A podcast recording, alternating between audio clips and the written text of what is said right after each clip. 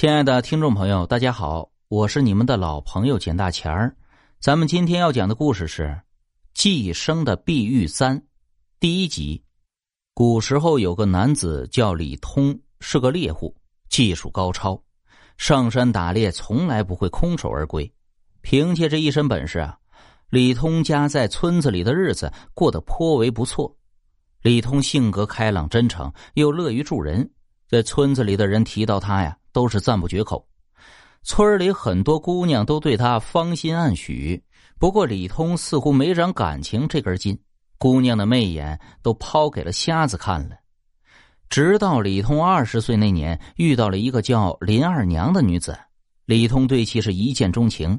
那天，李通带着刚从山上打的新鲜猎物，准备送到镇上的酒楼。路上，李通一不小心被锋利的石块割伤了脚底板李通叹了一声：“哎，真倒霉！”但是这个季节猎物不送过去，只怕会坏掉。于是他打算简单包扎一下，继续赶路。就在这时，一道哎呀的女声传来。李通抬头一看，是个约莫十八九岁的女子，似乎是被李通脚底的伤吓到了。李通笑了笑：“ 呃，不好意思啊，吓到姑娘了。”女子摇了摇头。似乎对自己的大惊小怪有些不好意思，开口说道：“我这有止血的药草，我帮你处理伤口吧。”李通本来就对这女子有好感，便点点头，问道：“我是西头村的李通，是个猎户，敢问姑娘芳名？”女子利落的卸下背篓，拿出草药，用石头捣碎，一边捣一边回答道：“我叫林二娘，是西头村的。”邻村响水村人，两人一番交谈，原来林二娘也是要到镇子上的，不过她是去卖自己采到的草药的。两人颇有话聊，便一前一后一起去了镇子。一来二去，两人便认识了。李通第一次对人产生好感，林二娘对李通也并不厌烦，于是李通父母便托人去了响水村给李通说媒。李通名声本就很好，林家自然也就同意了这门亲事。中秋节那天，虽然两人还没成亲，李通还是买了一些节礼去林家探望。刚进门就见到林二娘正在洗衣服，见李通来了，林二娘高兴的将人迎了进去。林父林母也热情的招待李通。就在这时，一个女生抱怨道：“娘，你怎么还没好啊？”伴随着这个埋怨声，一个女子走进客厅，见到客厅里有个年轻男子，女子大胆的打量了一下，眼睛微微一亮，缠着林母亲问道：“娘，这位是？”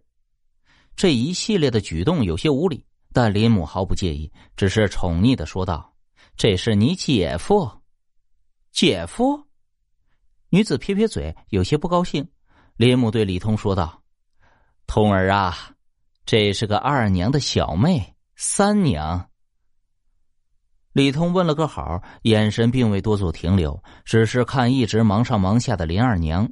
见李通无视自己，林三娘不高兴了，当着李通的面，竟然开始斥责自己的姐姐，还要将其赶出去。令人奇怪的是，林父林母竟然也没有丝毫阻拦。林二娘递给李通一个眼神，轻轻摇头，示意李通不要在意。李通心里不是滋味早早的告辞回家。经过打听，李通这才知道，原来林二娘是林父前妻生的。在林二娘很小的时候，林父前妻就去世了。不久，林父就娶了现在这个妻子高氏，而高氏很快就生下了林三娘。有了自己的孩子，高氏自然是不喜欢二娘的，因此高氏待二娘一直挺刻薄的。林三娘有样学样，自己对林二娘也丝毫不客气。李通心疼林二娘，于是天天都让她上山打猎去，希望可以多换点银两，给二娘的聘礼更丰厚些，抬高他家的位置。也是怪事这天李通上山，居然看到一条手腕粗的白蛇和一只老鹰在搏斗。打猎多年，李通还从来没有见过白蛇。见白蛇隐隐有落后的趋势，李通掏出弹弓，朝着老鹰射去。不过他并不想伤害这只老鹰，略微偏了准头，把老鹰给吓走了。白蛇这才放松警惕，望着李通，竟然朝着他点了点头，然后才游走了。这个插曲，李通也没放在心上，依然是专心打猎。